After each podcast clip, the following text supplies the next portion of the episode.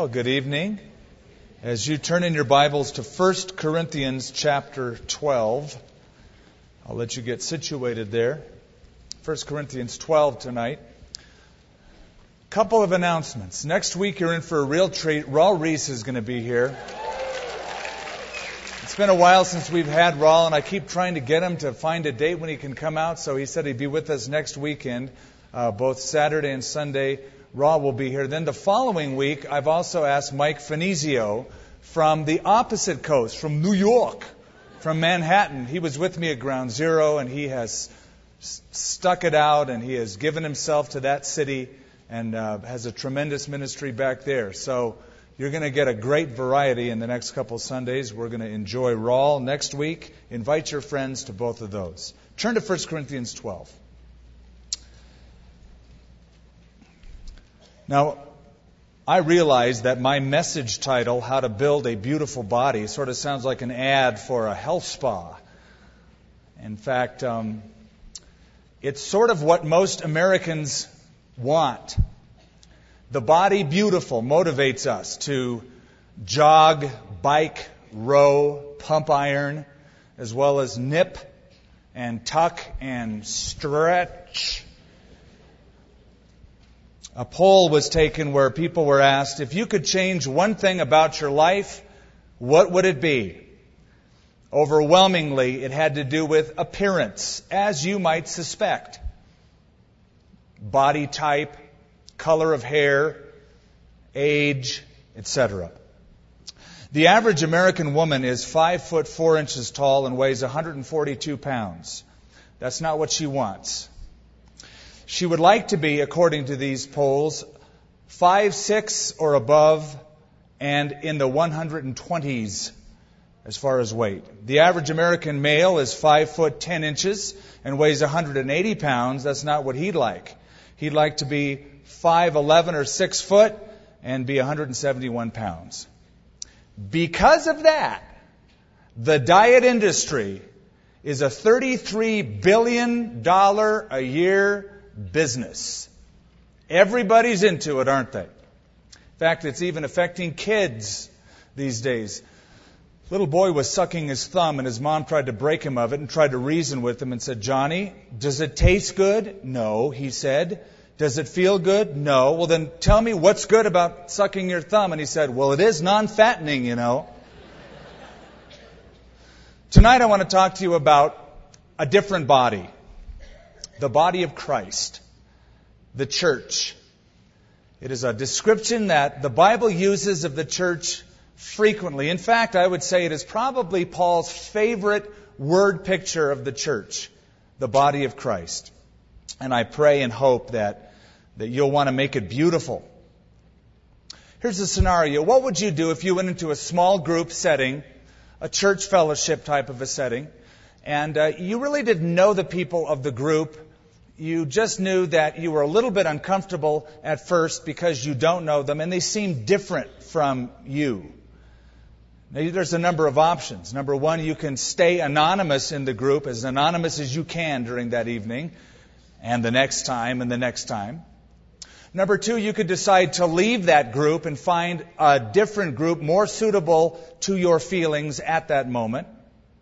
Number three, you could stay and try to persuade all of those people who are different from you into your way of thinking, you know, the right way of thinking. Or number four, you could just bag the small group altogether and say, I'm leaving and I'm not going to even find another one because, frankly, I've been brokenhearted in giving myself to other groups and I just don't need that. I don't want to get burned again. The body of Christ, how do we make it beautiful? How do we make it attractive, not only for believers, but for unbelievers? And I'm going to give you tonight 4 ways to do that. A Christian without a ministry is really an anomaly. It's a contradiction in terms to say, I'm a Christian, but I really don't fit in any church, in any body of Christ. Because the way God made all of us, the Bible clearly says, is that we all have a distinct purpose to fulfill within the group called the church. So as we go through this tonight, I want you just to be thinking, because we're going to mention gifts in this lineup. Where do you fit? What are your gifts? How are you fulfilling not just the Great Commission to go out all over the world, but that great calling to minister to the body of Christ? I found this some time back. It's an interesting way of reasoning. It says there are 200 million Americans. 86 million are over 65. 76 million are under 21. That leaves only 38 million really to do the work.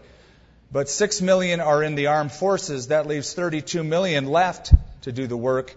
But 6 million are on welfare. That leaves 26 million to do the work. But 15 million work for the government. That leaves 11 million to do the work. I don't exactly know what they mean by that. 10 million are in school. That leaves 1 million to do the work. But 750,000 are disabled or sick. So that leaves only 250,000 to do the work. Last week, there were 249,998 people in prison. That leaves two people to do the work. And since you don't do much, no wonder I'm so tired, writes this person. Let's get into 1 Corinthians 12. Let me just tell you a little bit about what is happening. Corinth was a church riddled with issues, problems. And the letter of Paul to Corinth, the first letter, is to unravel and solve some of those problems that were present, including, most prominently, divisiveness within that group. They were divided. They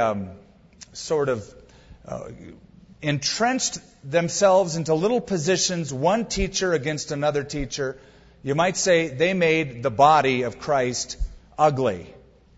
Paul writes to correct several of these issues, and in chapter 12, he attacks this issue head on. Now, there's four ways to make the body of Christ beautiful. Way number one, first, is to recognize the variety that's in it. Recognize, don't fight against it, recognize it, enjoy it. Let's jump in at verse 4. There are diversities of gifts, but the same Spirit, differences of ministries, the same Lord, diversities of activities, but the same God who works all in all. But the manifestation of the Spirit is given to each one for the profit of all. For to one is given the word of wisdom through the Spirit. To another, the word of knowledge through the same Spirit. To another, faith by the same Spirit. To another, gifts of healings by the same Spirit.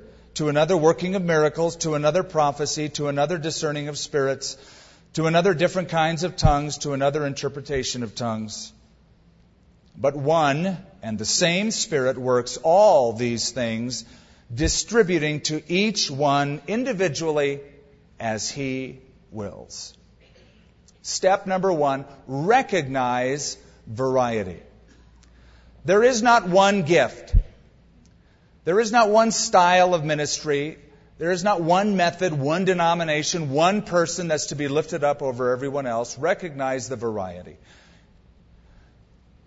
God loves variety. And He has a number of things to do, ways to do them, and people to use to get them done. Imagine what Christmas would be like if all the gifts you received were exactly the same. Socks and underwear. Imagine what it would be like if every place on the globe had the same terrain. Where would you go on vacation? Imagine if every day of the year started and ended and maintained its course exactly the same as the other. It'd be like Groundhog Day, that movie. And what if everybody in church had the same way of thinking exactly on every single issue and had the same kind of giftedness? It would also be boring. We have, I'm afraid, spiritual molds. We don't know it, but we have created them, and every church, every denomination, every organization seems to pick them up. It's this whole idea of save them and press them into this mold. And it's unfortunate because we give people a false set of standards too often. A few years back, Steve Taylor, who at that time was a contemporary Christian musician, now he's an older one, wrote a song called I Want to Be a Clone. It was a song that sort of highlighted the tendency within the church to homogenize everyone. Here's part of his song. Their language was so new to me, but Christianese got through to me. And now I can speak it fluently. I want to be a clone. So now I see the whole design. My church is an assembly line. The parts are there. I'm feeling fine. I want to be a clone. I've learned enough to stay afloat, but not so much I rock the boat. I'm glad they shoved it down my throat. I want to be a clone. You'll even notice that people with the same gift mix are different in the exercise of their gifts. You could take two Bible teachers and give them the exact same text to preach on. It'll come out differently. That's variety. Give Ephesians 4 to Chuck Swindoll. Give Ephesians 4 to Raul Ries. I guarantee you will have two different animals in terms of a message. Evangelism is the same way. Not everybody preaches like Billy Graham. A lot of people try to preach exactly like Billy Graham and even take a southern accent when they don't have one. But he's gifted at speaking to a crowd and moving thousands of people. Others don't have that same exact calling. They're evangelists, but they're better one-on-one, door-to-door. They love to knock on a door, see a fresh face, cold turkey, share the gospel. Not a lot of us like that. A lot of us would knock on the door and pray to God that nobody answers it. Because that's just not how we're crafted, how we're made. So we cannot confine God to a style, a gift, a method. Recognize variety. A good example of that is the healings of Jesus. Did he heal all people the same? Did he have a healing line where he'd kind of hit them on the forehead and they'd fall backwards? No, he was so varied, wasn't he? Sometimes he would touch them. Another time he would not touch them, but he would speak a word from a distance. Same effect, healing. On yet another occasion, Jesus spoke to them, did nothing, but as they left and went their way, in the process they were healed. And my favorite is the time when Jesus spat on the ground and made mud out of his saliva and wiped it in a guy's eye and said, "Go wash." That's an interesting style. I'd like to see some of the evangelists on TV pull that off. Jesus was so varied. Verse 11, look at that one more time and notice who's controlling the variety. But one and the same Spirit. That is a reference to the Holy Spirit, the one who coordinates the body.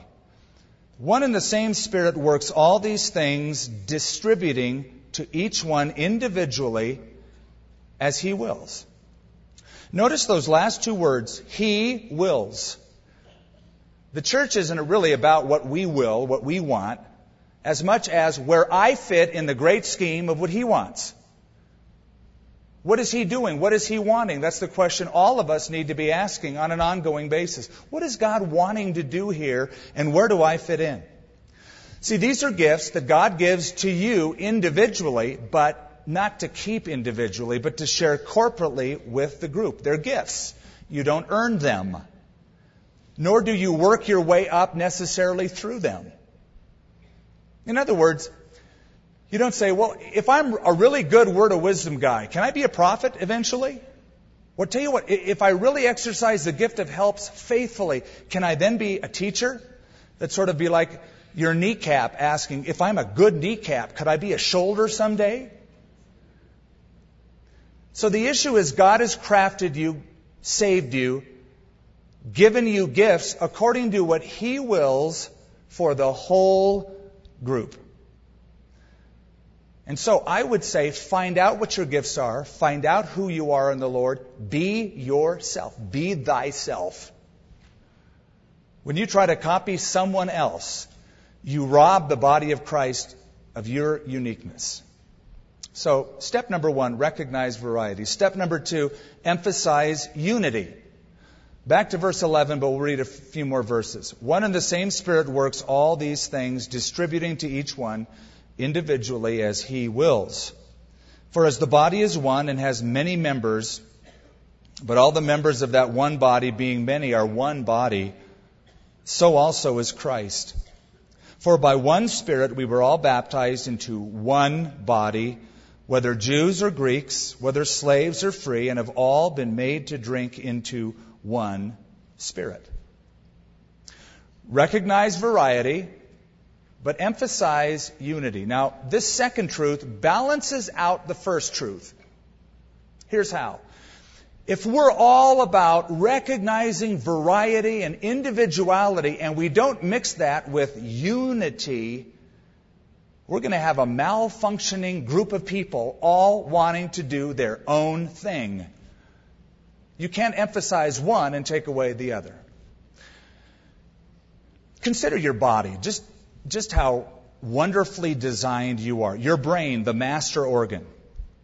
They tell us your brain has 10 billion nerve cells. 10 billion. I don't know how many we really use, but we have that many.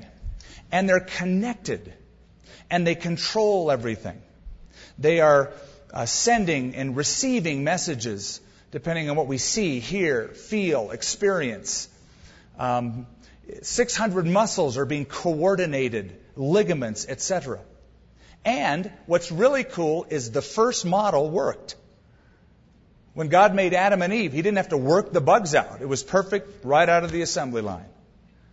It's an incredible body. Now, in the church, since Paul gives us that analogy, Colossians tells us the head of the body is Christ.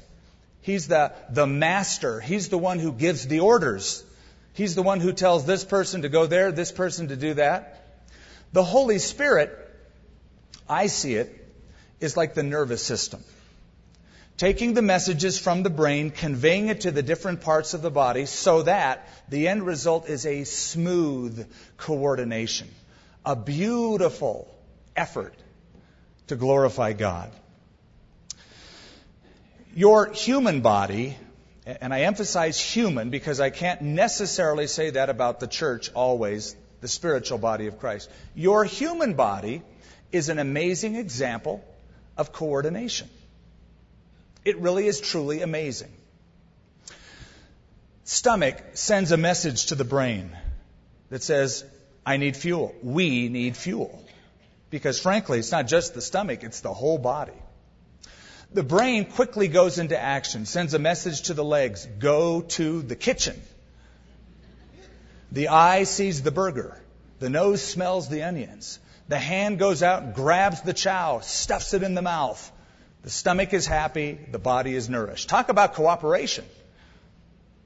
Now, it doesn't always happen that way in the body of Christ. It's not always a healthy body sending and receiving the messages from the brain and back.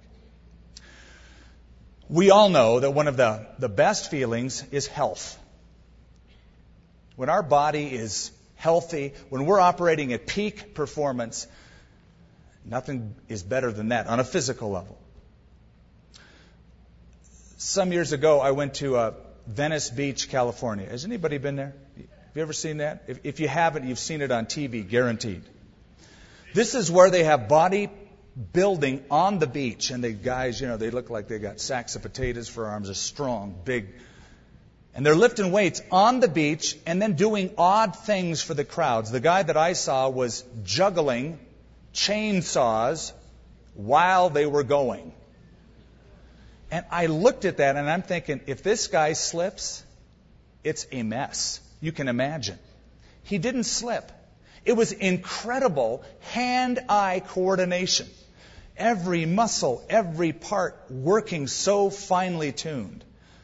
Hey, when the body works great, you feel great. It is great. But what happens when even one little part gets an infection? One little part gets inflamed. It can slow you completely down, or even kill you. A few years ago, my wife was out of town, and I had a stomach ache. You think, well, you were just lonely. Well, that's probably true, but it was more than that, because at 2 a.m. I woke up from a sleep and I had a gut-wrenching pain, and I called a friend and he took me to the hospital, and the doctor said, it looks really bad. Your white count is up. You have an infection. We're going to admit you into the hospital. So I stayed in the hospital for 2 days, exam after exam after exam. Well, we don't know what the problem is, but there's some part of you that is infected. We just can't tell which part. Okay, what are you going to do? Well, we got to do more tests. So the next day they did more tests. They did this test where you drink this stuff and they x-ray, and nothing was wrong there. Next day they did this thing called a barium enema. Now by this time, I'm just put off with this whole thing. And I'm thinking, you know, what Job said, that which I have feared has come upon me. And I start thinking, now which part of my body isn't cooperating that causes me to get this? A healthy body is great when all the parts are working together, but if one little part is out of whack, it is a horrible feeling. If the body doesn't coordinate or cooperate or communicate, malfunctions. I had a friend that had multiple sclerosis. I watched him progress through that disease. It was horrible because he was once upright and healthy and very vibrant, and then he was in a wheelchair, and then he couldn't feel certain things, and his movements weren't smooth but very pronounced and very jerky. And the doctors are saying that on the brain, little patches of the tissue hardened so that the connection can't be made all the way through the brain. That synapse can't be realized fully. So it's an incomplete communication, said the doctor.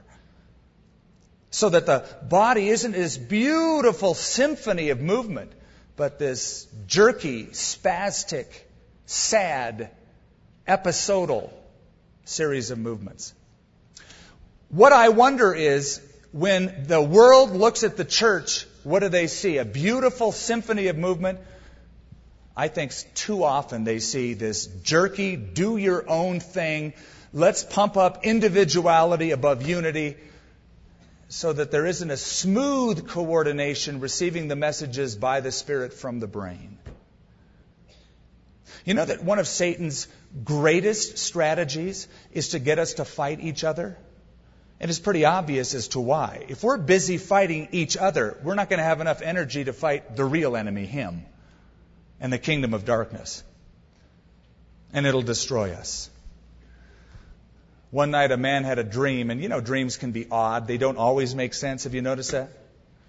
And one part will make sense, and then you're here, and then all of a sudden you're on the other side of the world with somebody else, and it's weird.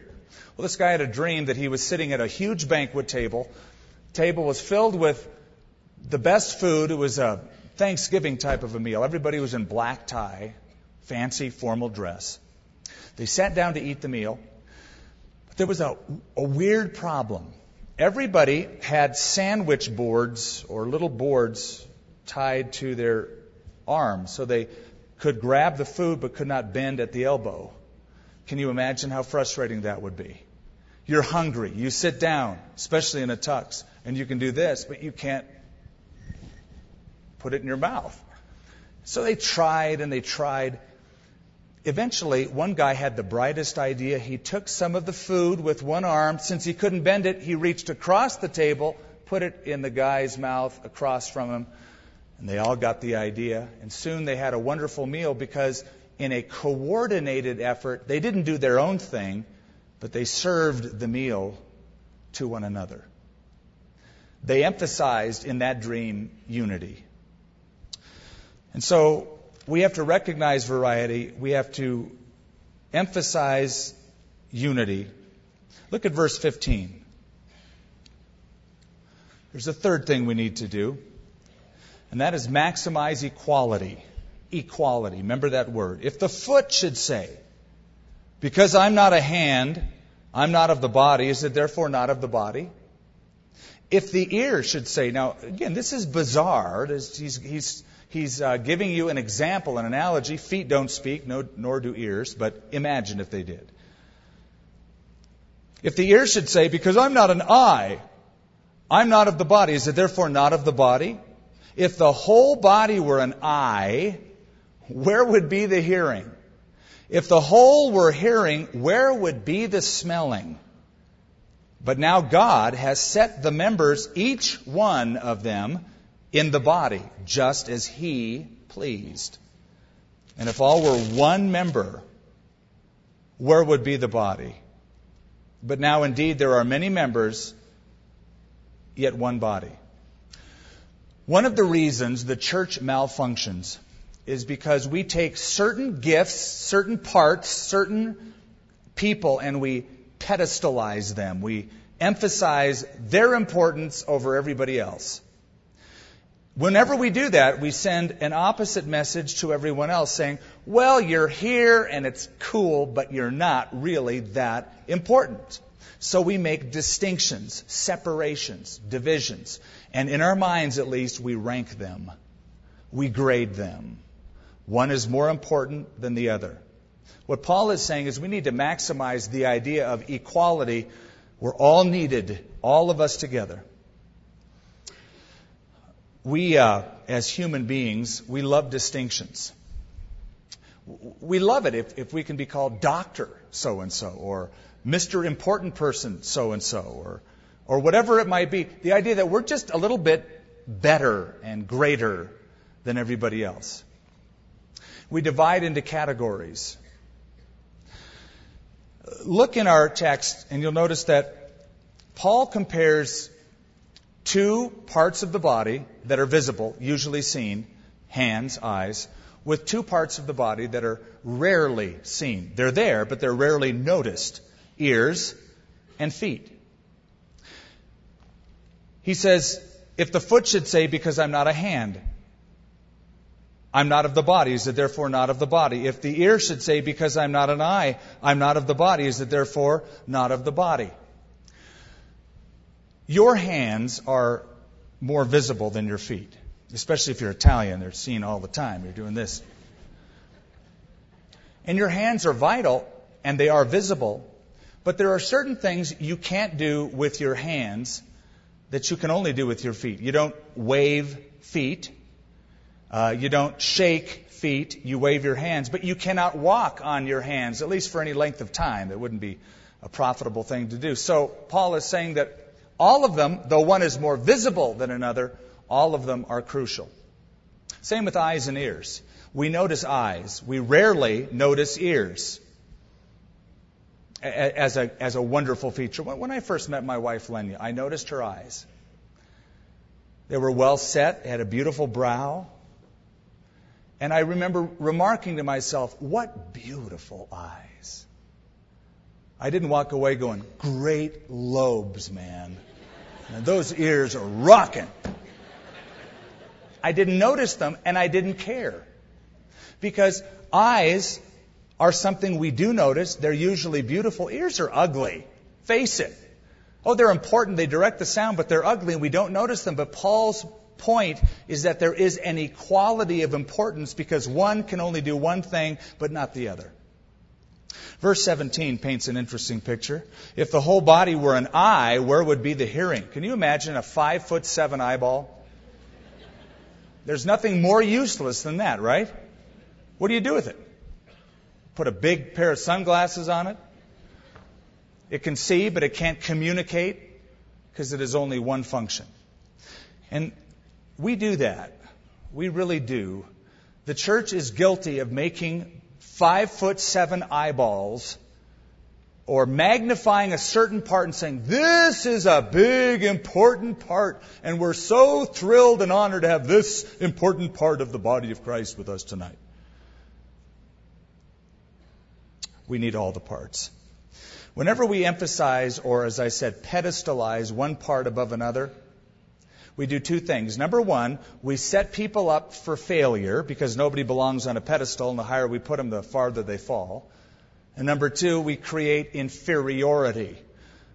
We're sending out the message, you're not that important.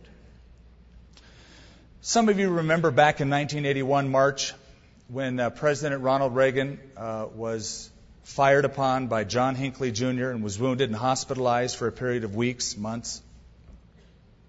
He's the chief executive officer of the United States of America. By ranking, he is the most important. He was hospitalized. His stay in the hospital didn't really diminish the activity of the nation. The government still went on. But what would happen if all of the garbage collectors in America decided to go on strike? Like they did once in Philadelphia. The city was virtually shut down and became a hazardous waste area. Which is more important, the president or a bunch of garbage collectors? Answer, they're all vital. All of them are important. Listen, invisible doesn't mean unimportant. Just because someone isn't readily seen in the church doesn't mean that they're not significant. In fact, they may be more significant. Look at verse 23. Those members of the body which we think to be less honorable, on these we bestow greater honor, and our unpresentable parts have greater modesty. But our presentable parts have no need. But God composed the body, having greater honor to that part which lacks it, that there be no schism, division in the body, but that the members should have the same care one for another. If you lose your ear, you'll live. If you lose your eye, you'll march on. If you lose your hand, you can still make it. But if you lose other parts, like a liver, a heart, a brain, those things that are never talked about, never spent much time looking at or caring about, you lose that, and you're toast. In the church, the vital parts, the parts that make it really run and tick, are usually the invisible ones. The prayer warriors, the secretaries, the volunteers that come in and help and stuff envelopes, etc. So vital. Suppose I got up to teach, and as I'm going up to teach and walking out on the platform, my feet decide not to cooperate. I'm not going out there. Well, you got to go out there. We got to. No. You know, you always draw attention to your hand, or people see your lips or your nose or your long head, whatever it is, they're looking at that, but they never notice me. You never draw attention to me. Hey, take your shoes off tonight. Let them get a good whiff. I mean, look at me. Or what if my lungs suddenly decided they wanted more exposure? They're tired of this being hidden behind the shirt and behind the flesh and behind the thorax, the rib cage. They want people to see them. I die, infection. Those parts that are unseen are often the most important, and I would malfunction unless they were there doing their parts. Fourth and finally, how to have a beautiful body spiritually, a body of Christ, is to minimize self-sufficiency. Verse 21. The eye cannot say to the hand.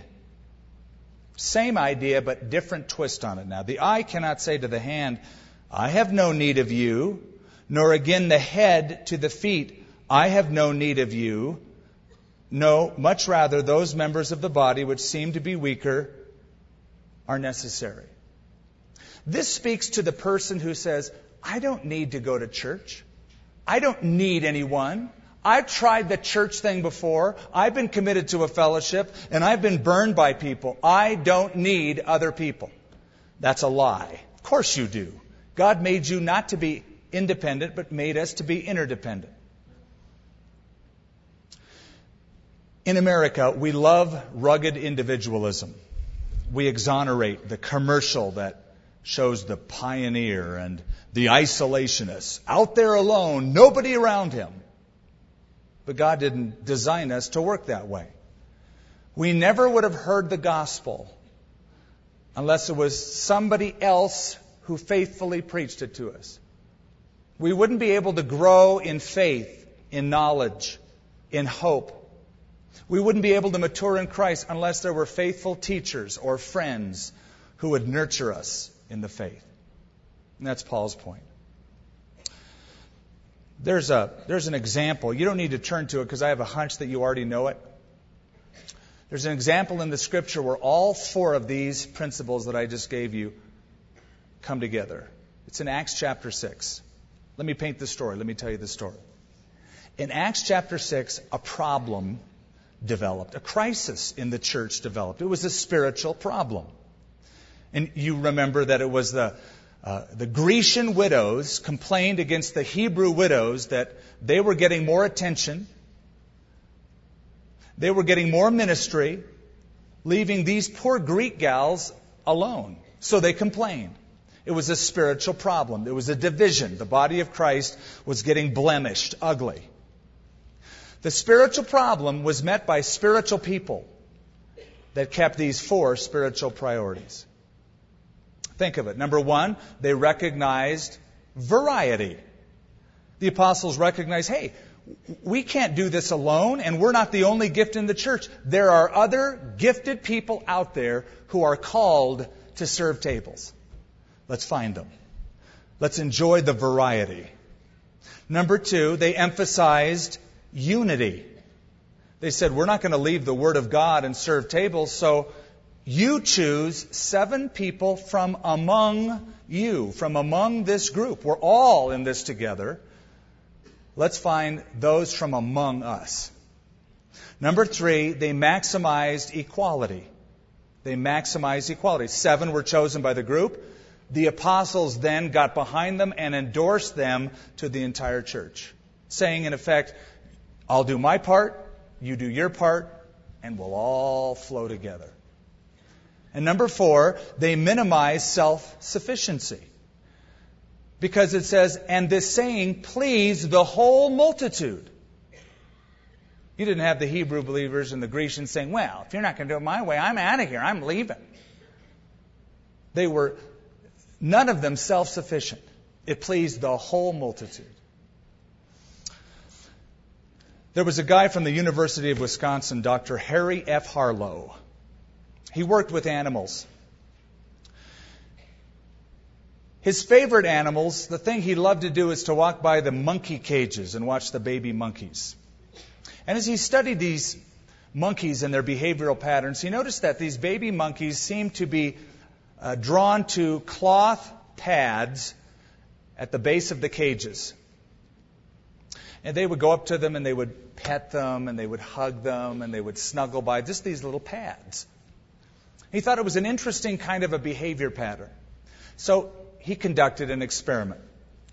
The good doctor made a surrogate mother, a little monkey-shaped terry cloth structure. It was wire mesh covered with terry cloth. Light was behind that little concoction to radiate heat, and a little nipple connected to a milk bottle to give food. The monkeys loved it. They went around it. They not only fed, but they cuddled up to it, perched on it, slept by it, etc. 8 monkeys were placed in the cage. The surrogate mother that was terry cloth was put there, and another surrogate mother was made, this time out of all wire mesh. Nothing soft, no cloth. A nipple was put there too, so that food could be taken from it. 4 monkeys were forced to be fed from the wire mesh mother, 4 from the terry cloth surrogate mother. And then they were observed. They observed that all 8 of them, didn't matter where they got their food from, all 8 of them slept by and got close to the terry cloth mother. He kept going on with the experiment. He noticed that nursing was something that involved relationship and bonding, not just feeding. It wasn't just about getting my needs met, but there were other needs that needed to be met. He took some monkeys, put them in a cage without any terry cloth mother, only wire mesh. There was a light, so there was warmth. There was a nipple, so there was food. The monkeys came to the surrogate mother and ate, but then cowered in the corner. They didn't handle stress very well. Some of them didn't survive. What my concern is that we don't become a wire-meshed church. This isn't a cage where we come to just get fed and fattened and leave. Because if all this place is where we come and hear a Bible study and leave, then let's not call it a body. Let's call it a mouth.